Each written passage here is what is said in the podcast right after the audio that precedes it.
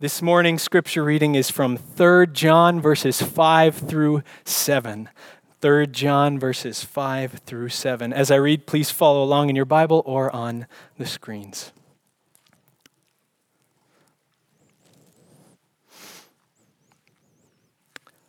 Hear from God's word.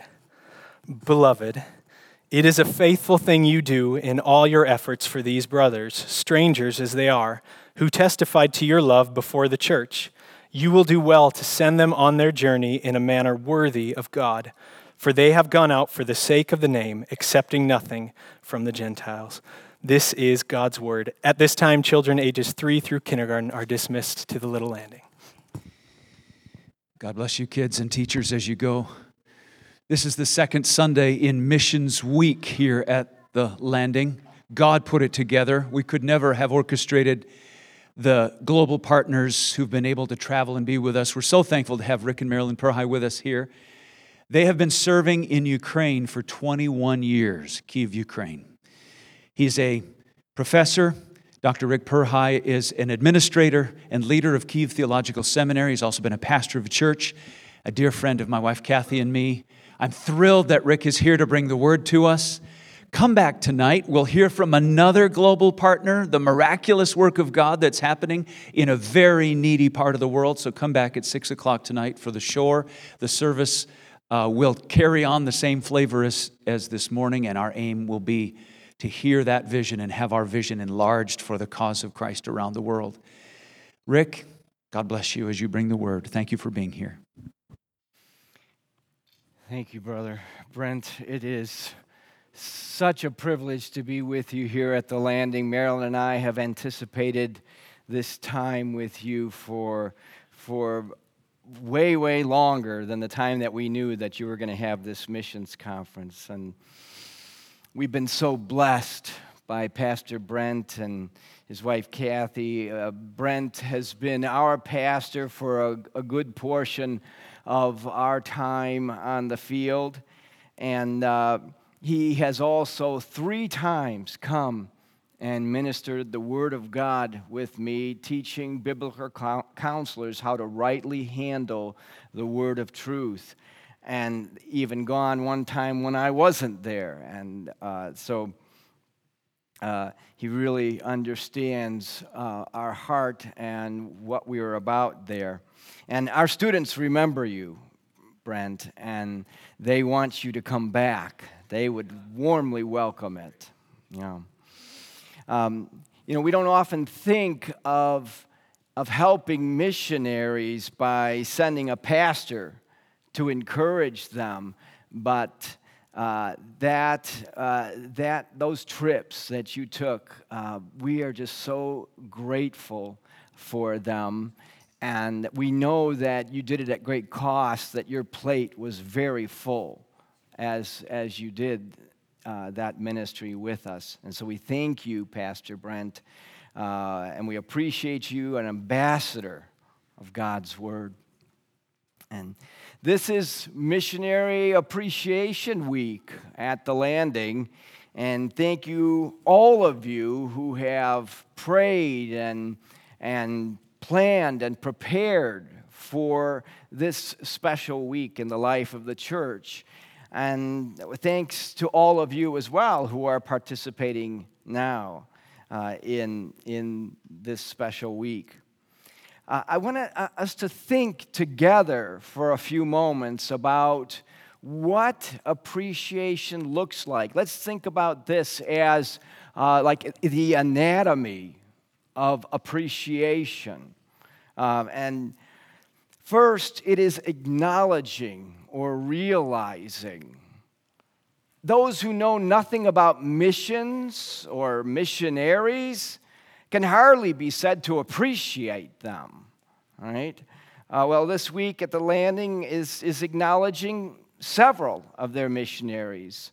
Uh, Melissa Ivy, who's going to be speaking this evening, and Andrew and Lydia Stewart, and Claire uh, Pinney, as well as Marilyn and myself. And we're grateful for that acknowledgement. Um, but appreciation is more, far more than merely acknowledgement. Appreciation includes welcoming, inviting in. And so one's attitude towards missions and missionaries uh, is, is significant when it comes to appreciation. You know, if someone's attitude is, oh, here comes those missionaries again. Oh, we've got to listen to, do we have to listen to their stories again? You know, that, that doesn't exude much appreciation, now does it? Um, welcoming is also expressed not just by attitudes, but by actions. And here at the landing, both attitudes and actions have been consistent. We've been welcomed in, we've been uh, encouraged, and we've been invited into the church and into your lives, and we're, we're grateful for that, that welcoming. Third, as we invite from the heart, um, we can gain another, uh, another expression or aspect of appreciation, and that is understanding. Okay? Um, Imagine welcoming a missionary and making no effort to understand where they come from, what makes them tick, why they are called, or what they are called to. If we fail to understand them, then we, do we truly appreciate them? And finally, appreciation includes being thankful for uh, someone. If we welcome and seek to understand a missionary, but we cannot say that we're thankful for them, do we truly appreciate them? Uh, God, the Holy Spirit, has given the church various gifts, and we, as a body and as individual believers, need to be thankful for each of those gifts. And what I, would encourage you to do as we're as we are walking through a passage of Scripture today on this topic is to ask yourself that question, you know, of where are you in these categories with regard to missions and missionaries, acknowledging, welcoming, understanding, and being thankful for it? And where is there room perhaps for some growth? So uh, but I'd ask, how significant is appreciation of missionaries in this fourfold sense? How significant was it in the days of the apostles?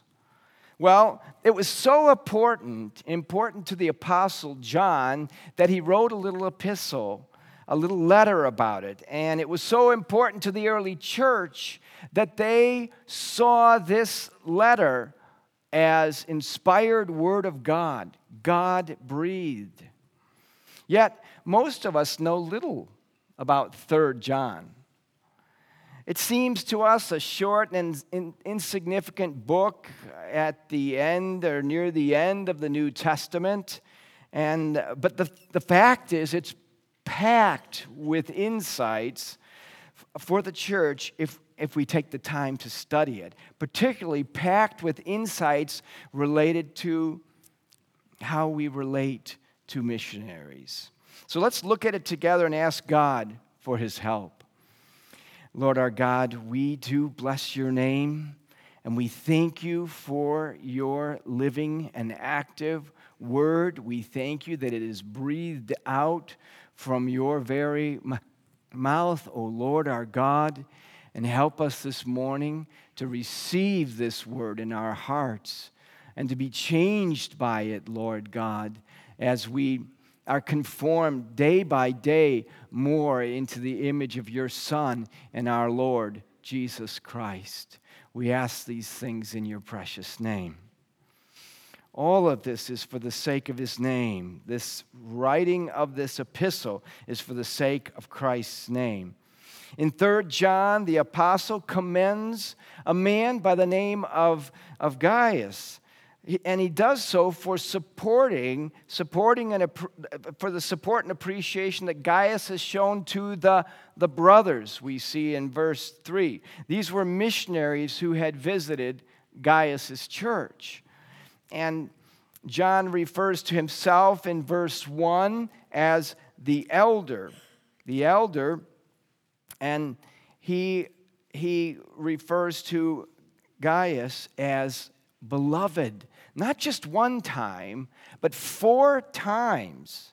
Four times in this 15 verse epistle. It's remarkable. Um, and he says that he loves Gaius in the truth. Now, truth has lost its meaning in our relativistic and atheistic world. But for John, truth is central, central to the gospel, uh, which he preached and he lived. This is how significant truth is for John and in John's epistles. He uses this word truth six times in this 15 verse epistle. And in the previous letter, in Second John, he uses the same word five times in a 13 verse epistle. And in First John, he uses the term nine times. I think John wants to focus our attention on this, this idea of truth. Um, you know, when our parents or teachers or a pastor repeat something, they don't do it because they think that that's insignificant. Quite the opposite, right? So John loves Gaius in the truth. Well, what truth? What truth? Well, the truth of the gospel, the truth of the incarnation, death, burial, and resurrection of Jesus Christ. This bodily, resurrected, victorious Son of God now dwells in us who believe in Him. This is the truth that John holds to and loves and loves to proclaim. And because Christ dwells in us, we live differently now. We live Christly, lovingly. It's all because of Christ in us, the hope of glory. John loves Gaius in this truth, this truth of the gospel. And John, the beloved disciple of the Lord, will have much more to say about truth, but suffice it for now to say that John's love for Gaius is Christ centered, it is gospel centered. In verse 2, John expresses concern for Gaius' future circumstances and for his health. He prays that all may, may go well with you, Gaius, and that you, you may be in good health. Now, good health and circumstances uh, certainly allow Gaius or help Gaius to be appreciative of the brothers that are sent him, these missionaries. That's significant. But John has a higher standard still. He compares Gaius' circumstances and his health with his spiritual health. He wants Gaius, Gaius' soul, and he knows Gaius' soul to be sound. In our day, we often express concern about other people's circumstances and their health. But what about their souls? Do we have concern for the, for the souls of those in our neighborhood, in our family, and our coworkers? The condition of a person's heart in relationship to God is primary for John, and of course, it should be for us as well. Even missionaries need their souls encouraged those who send them must understand that missionaries are not themselves an everlasting fountain of spiritual vitality. no, only God in Christ is such a fountain. We, too, missionaries, have dark nights of the soul. That is true. And I've experienced them. Marilyn and I have experienced them recently. And when it seems like the darkness simply will not lift. So don't take it for granted that, that another is prospering in the Lord or because somebody's a missionary. That, oh, they're, of course, they're way up here spiritually, and oh, I have nothing to offer them with or encourage them by. Pray for the health of their souls and seek it. But how can you do this unless you acknowledge these missionaries, unless you welcome them into your life, unless you understand them and, and, and take the time for them to be able to come to see that you actually care and that you're not simply going to pigeonhole that, that missionary uh, so that you can be trusted to be one more who cares for their souls, for our souls. So, how does John the apostle know about the condition of Gaius' soul? Well, John explains one of the ways he knows in verse 3, where he says, For I rejoice greatly when the brothers came and testified to your truth, as indeed you are walking in the truth. Now, there's that word truth a couple more times, and we're going to get to that. But first, I want to take a moment and talk about the brothers. Okay? These, um, who were these brothers? Apparently, they were sent ones, according to the later context, verses 5 through 10. They were sent ones, missionaries from John's church, who had returned and informed John of the love and the welcome that Gaius and apparently Gaius' church had, had expressed to them. And we'll see more about that a little bit later. So, what made these particular brothers, these, these missionaries, what made them tick? Well, 2 John 10 says that John instructs the churches that if anyone comes to you and does not bring the teaching that Jesus has come in the flesh and died bodily and rose bodily from the grave, do not receive him into your house or give him any greeting whatsoever. And yet, here in 3 John, John is commending Gaius for receiving these brothers. So that implies that these, these missionaries are that sort of people who understand this doctrine and love it and proclaim it. They were welcomed. John describes this welcome in, thir- in verse 3 as Gaius walking in the truth.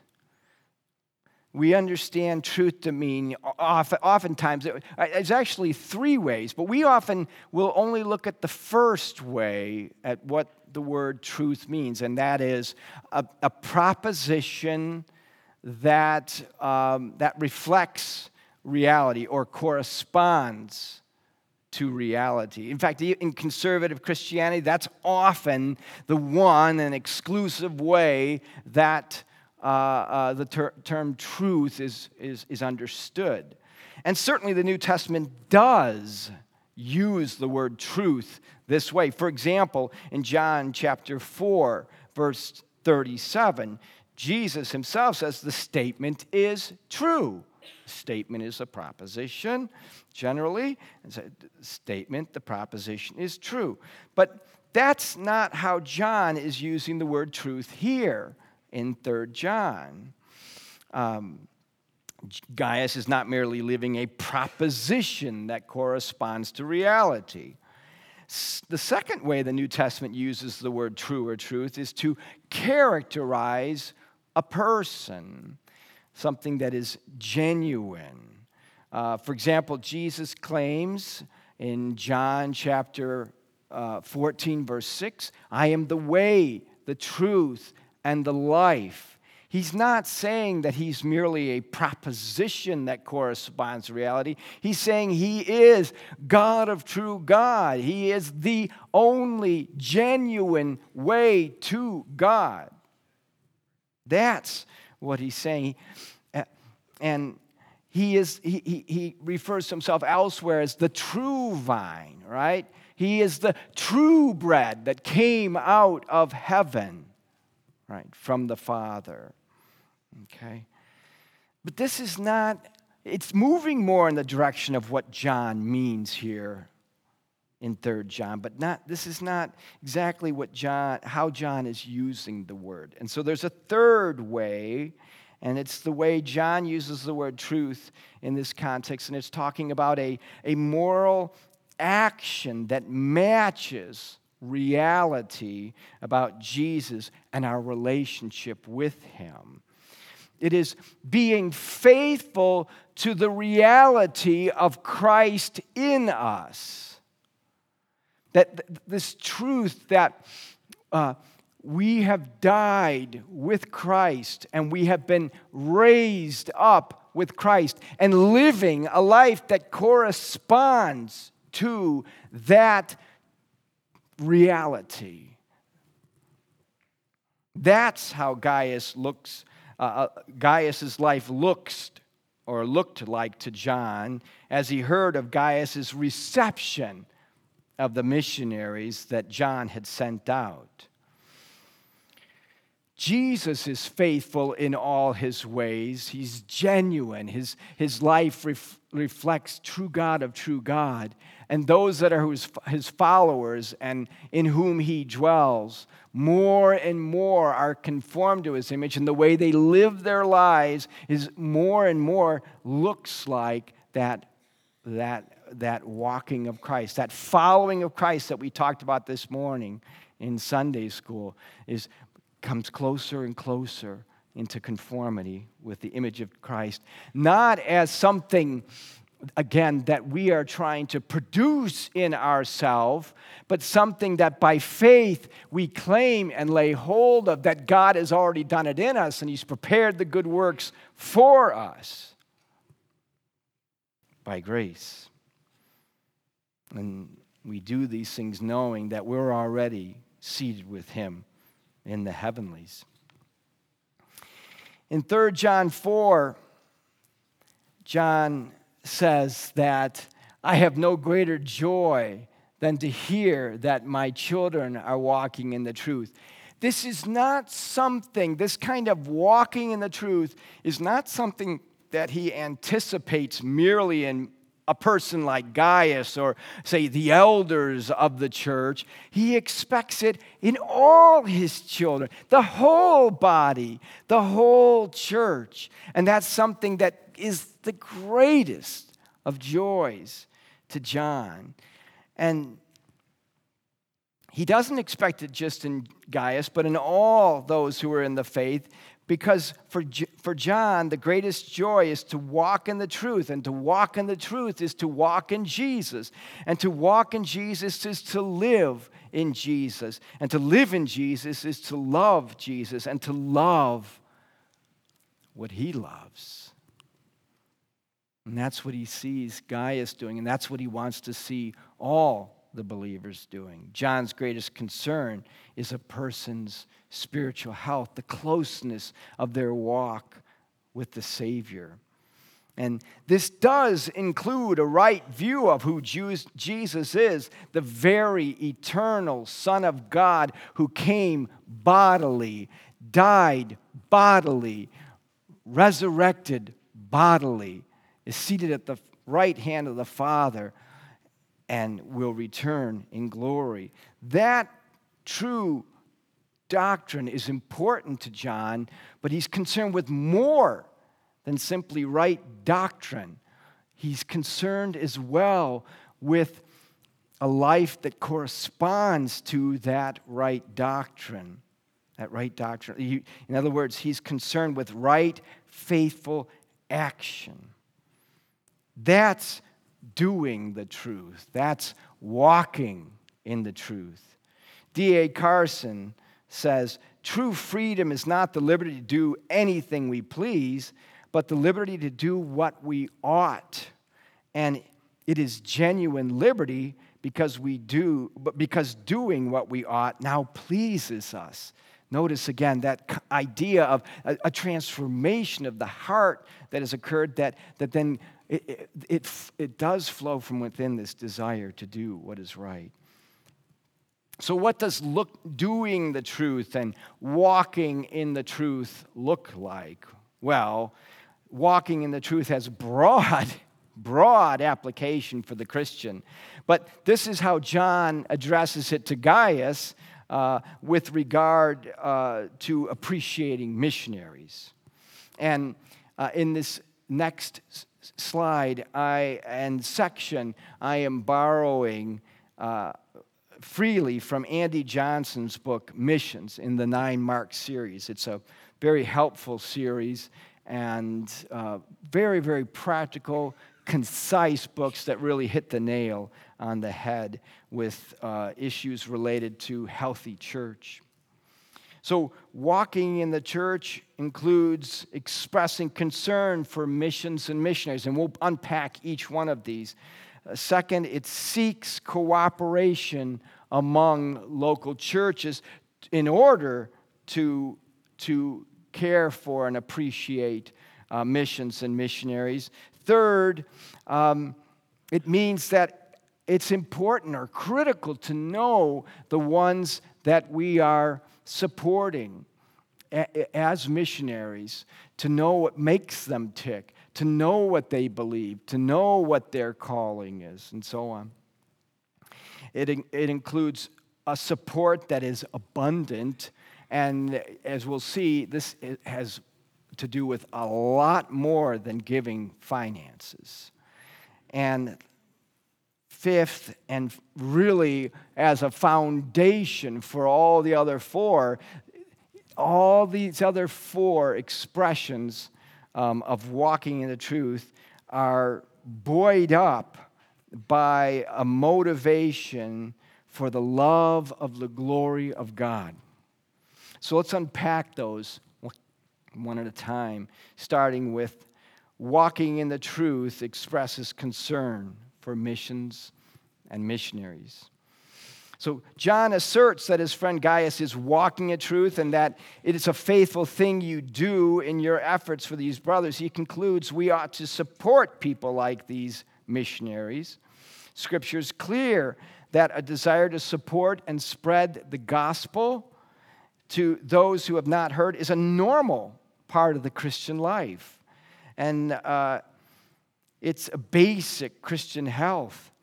Effort, John says, is involved in expressing concern for missions and missionaries, um, as those who put this, this Missions Appreciation Week together can attest to, right? Um, it becomes even more difficult effort when a church has someone within its ranks that oppose them in appreciating missions and missionaries. Uh, like John talks about later in this epistle when he talks about um, uh, Diotrephes in verses 9 and 10. The good example of Gaius' church is we- to welcome, support, and send out uh, John's missionaries is contrasted to this Diotrephes. Whether uh, in John's church or Gaius's or another, this man liked to put himself first and does not acknowledge John's authority. Um, and if we ignore this epistle, then in some ways we could end up being like this man who went against appreciation towards the missionaries. Notice Diotrephes not only slandered and lied about John and other leaders in the church, but also refused, apparently multiple times, to welcome the missionaries. He was stopping others in the local church from welcoming the missionaries and even excommunicated some of them. Could you imagine, like yesterday during the, the dinner, or even today, now, somebody were to come in, run up the aisle, I should have had Marilyn come and, and do the, you know, and like drag me off the, you know, from, or, or, or excommunicate everybody on the missions committee who was involved in this.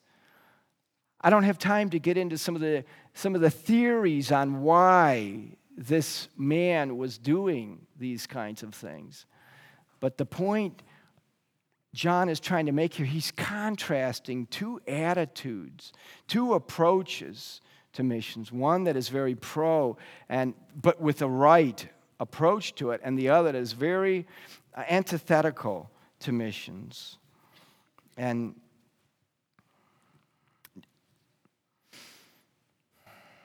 you know, there is a time, there is a time to not support missionaries who are seeking shelter or support. But this man's methods were Byzantine, and John describes them as evil in verse 11. And instead, John encourages the church to imitate good because they are from God. That is, they have been born, born of God, as John says in 1 John 2:29. Walking in the truth is walking in Christ, which is loving what Christ loves. And does not Christ love his name going forth to all the nations? That seems quite obvious that those go together. You know, in Ukraine 20 years ago, early in our, our time there, it was a challenge for the churches to put forth the effort to start a new church in a neighboring town. That was uh, taking a very large step of faith for them. Now they're sending their own missionaries around the world with great effort. They have acknowledged the need and the call of Scripture. They've welcomed the call of missionaries, not just theoretically, but practically, uh, by supporting and sending their own people. And they've come to understand the challenge of missionary training and care and support, even in the midst of war. And they realize, as John's church did, that this work can't be done by one church alone. It can't. And that brings us to our second point here. Walking in the truth seeks cooperation among local churches. Over the years, I've noticed that there, there are some churches who only want to send out their own missionaries, homegrown, and others see this as an enviable situation. And in one sense, I see some value in that. That if, if, if, there's never anybody coming out of a local church, and we'll talk more about this a little bit later, then, then uh, is the church really giving its best, its all? Are they really uh, um, invested at the level that they're called to?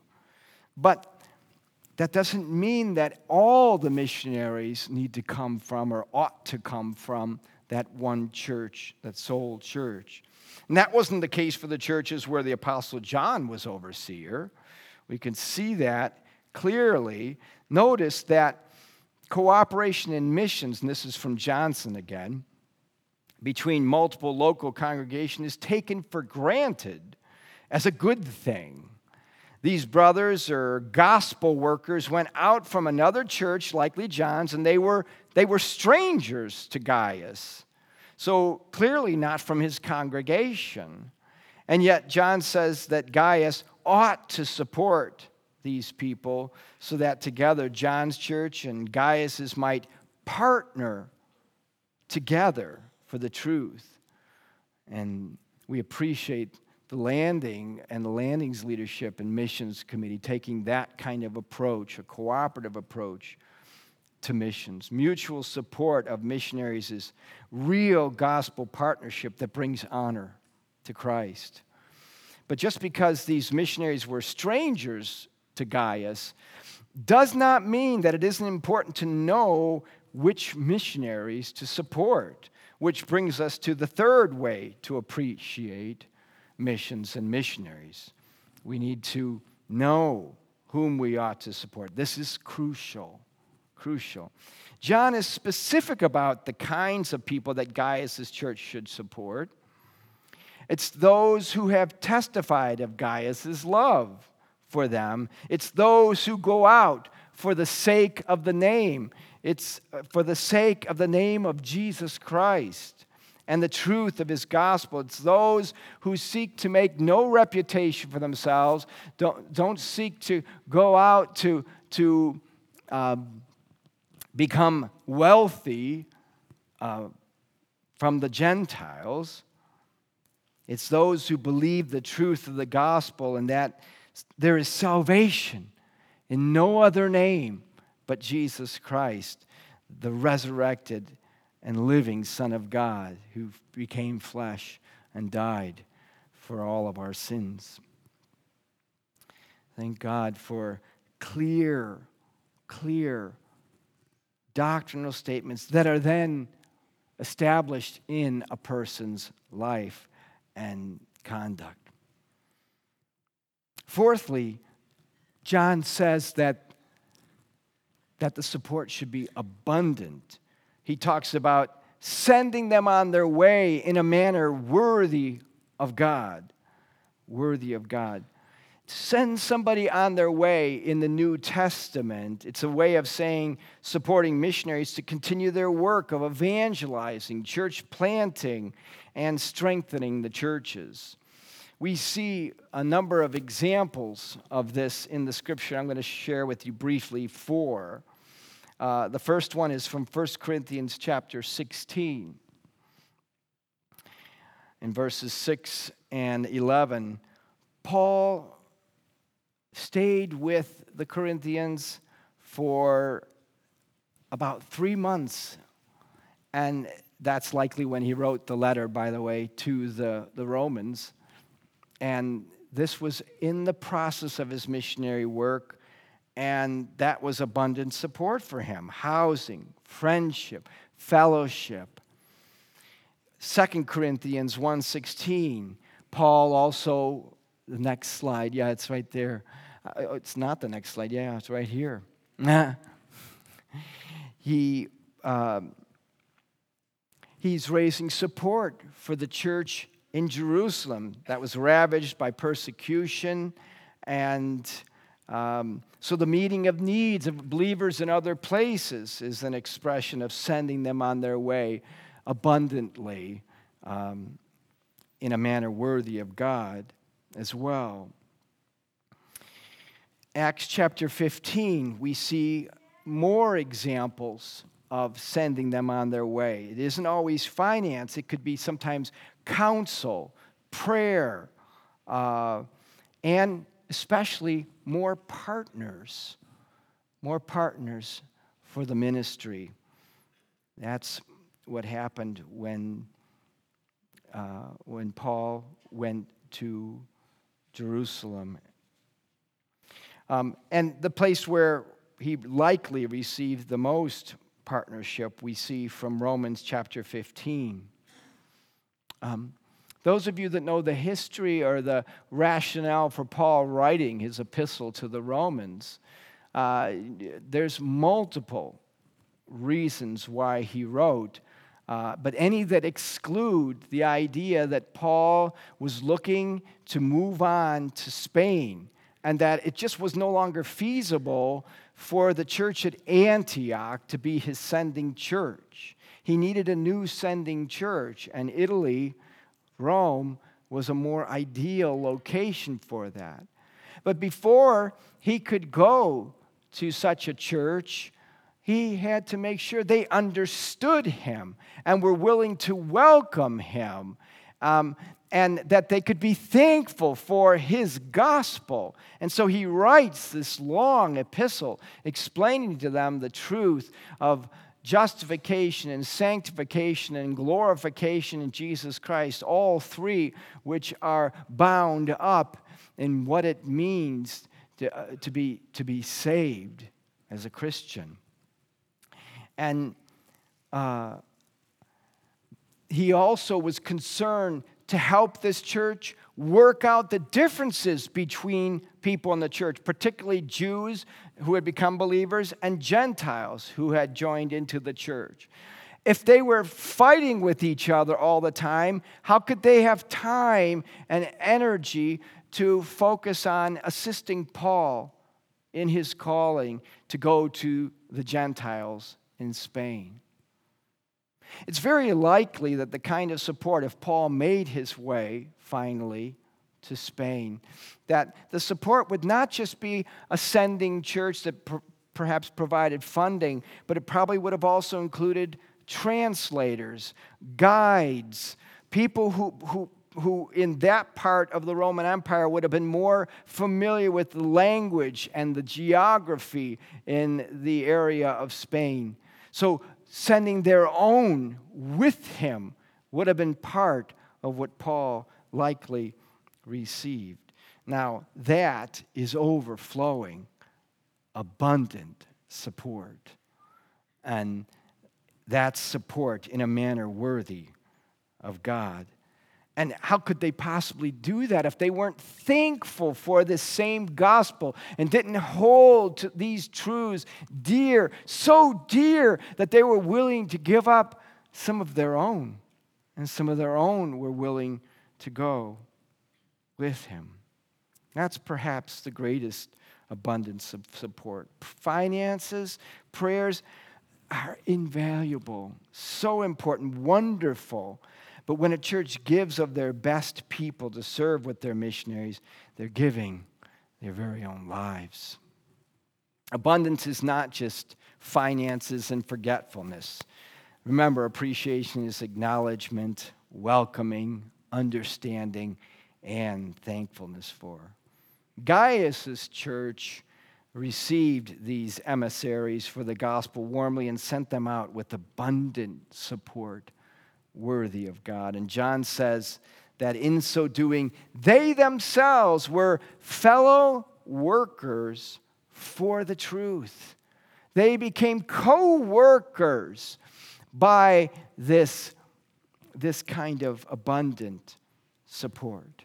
And so we, we thank you for being fellow workers with us in your prayers, in your finances, in your counsel, in your, in your uh, sending your pastor and others to come and work with different ones of your missionaries.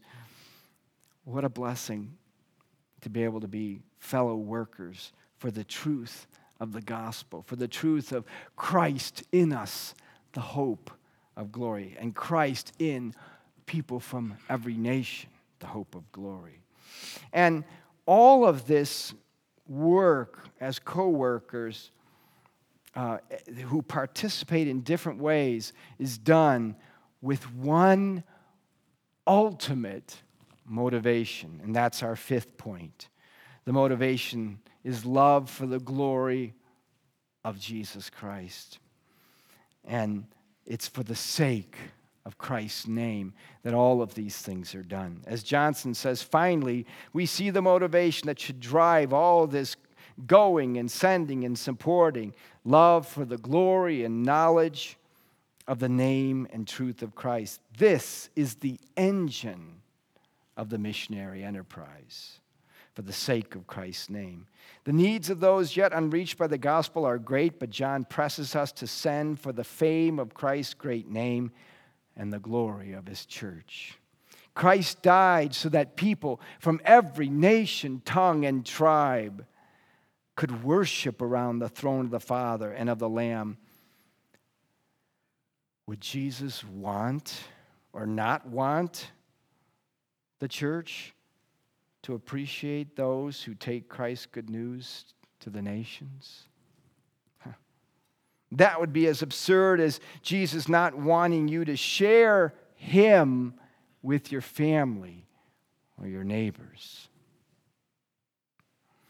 So, as we bring this to a conclusion, let's think about it again by way of application, as I touched on at the beginning of the sermon.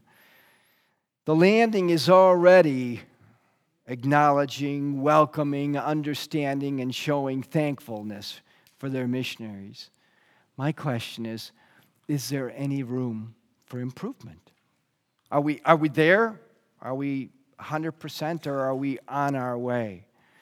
If we understand the concept of sanctification, we understand that all of us are on the way to conformity. And that's how we need to look at this corporately as well as individually. So you may ask yourself, uh, how can the church as a whole become more um, acknowledging, welcoming, understanding, and thankful for missions and missionaries? And we can also ask for ourselves individually how can I do this? Um, and I ask and encourage each of you to take some time to pray this week about this, this question. And perhaps it would be helpful for me to share, and I know Pastor Brent probably will be a little uncomfortable by this, but it seemed so relevant and so practical as I started reflecting back on our relationship um, of how you did these very things with us. You know, Marilyn and I came back, and Brent had been at our church already for a couple of years, but for us, it was like, who's this new guy? You know, what's he doing here? I mean, we knew he was there, but emotionally, we had not yet connected with him. So, Brent, he acknowledged us. He acknowledged us as missionaries. He didn't ignore us. Second, he welcomed us as missionaries. He and Kathy invited us to their small group, and we, we enjoyed warm fellowship and food and time in the Word together. Uh, and those were precious times. And he offered me an office uh, at the church uh, when I was working on writing my dissertation. And not only that, but he would from time to time just come all the way down the hall. He was at one end, I was way down at the other end. And he'd come down to my office and just to ask me how I was doing, how I was progressing in my writing. So he was welcoming in, in these kinds of ways. But it wasn't just welcoming, he also wanted to understand me. He wanted to understand what I was writing. He interacted me on what I was writing. He wanted to know why I was writing it. Why from the context of Scripture? Why from the context of history of the church and interpretation of the Scripture? Why from the context of how this was important for the church around the world and particularly in Ukraine? All of those things were important to him in understanding in understanding us in our in our context. And he so appreciated what we were seeking to accomplish for the glory of the Lord. And he came four times, four times to teach there in Ukraine. And he walked where he walked. He walked in our shoes. He, he understands um, some of the challenges that we face there. And when I talk with him now about what's going on there in Ukraine, he's up to speed on what's going on there. Finally, fourth, Brent has often expressed and continues to express thankfulness for us. And it's, it's not because Marilyn and I are so important or so special, but because of Christ and what Christ has done in us. We're nothing. We're, we're nobody. Um, Christ is all in all. I mean, I, I still marvel at times that, you know, that I'm doing the things that I'm doing. It's like, if, if, I, if I were to go back to people in my high school and tell them, you know, oh, this is what I'm doing, or this is what I've been allowed to do, you? Yeah, that's fine to laugh because it is laughable in one sense. Because, and it gives glory to the Lord because He takes that which is weak, that which is insignificant, to confound the wise, the strong, and so on.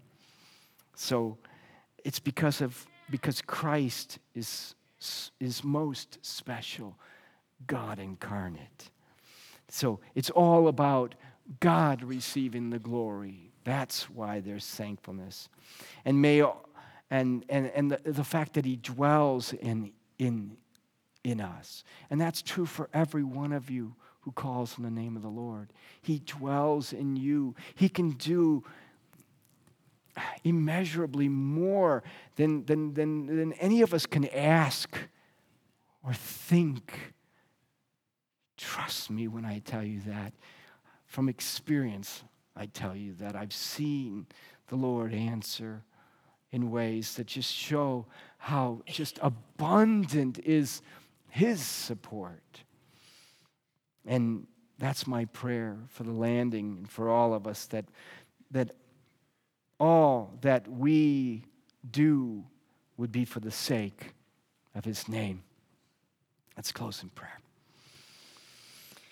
Lord our God, we magnify your name. We thank you for this little 15 verse epistle written by the Apostle John to Gaius. We thank you for his good example to us. We thank you, Lord Jesus, that you have given us something worth appreciating because ultimately it's all about appreciating you. It's all about welcoming you into our lives and in the lives of our new friends wherever we take your good news.